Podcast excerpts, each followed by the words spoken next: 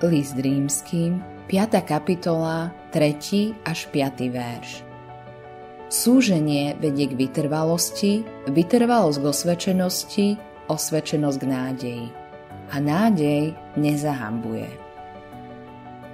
Boh nikdy nezasľúbil, že od nás odstráni pokušenie, pretože dokonca Kristus podliehal pokušeniu.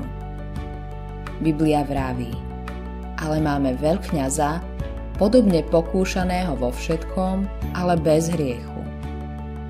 Neexistuje žiaden dobrý dôvod, prečo by si mal hľadať spôsob, ako uniknúť, pretože takéto časy skúšok majú blahodárne účinky.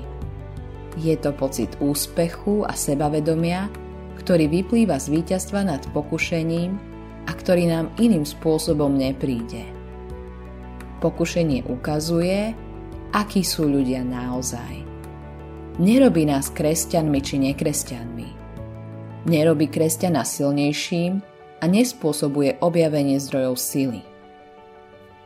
Len vtedy môžeš mať úžitok z toho, čo môže byť tragédia, ak zistíš, že práve v takom čase pokušenia sa pre teba môže stať Kristus reálnejší viac, než kedykoľvek predtým, a jeho spása zmysluplnejšia. Modlitba dňa Nech si v každom čase pokušenia pripomínam Tvoj príklad, Pane Ježiši. Autorom tohto zamyslenia je Billy Graham.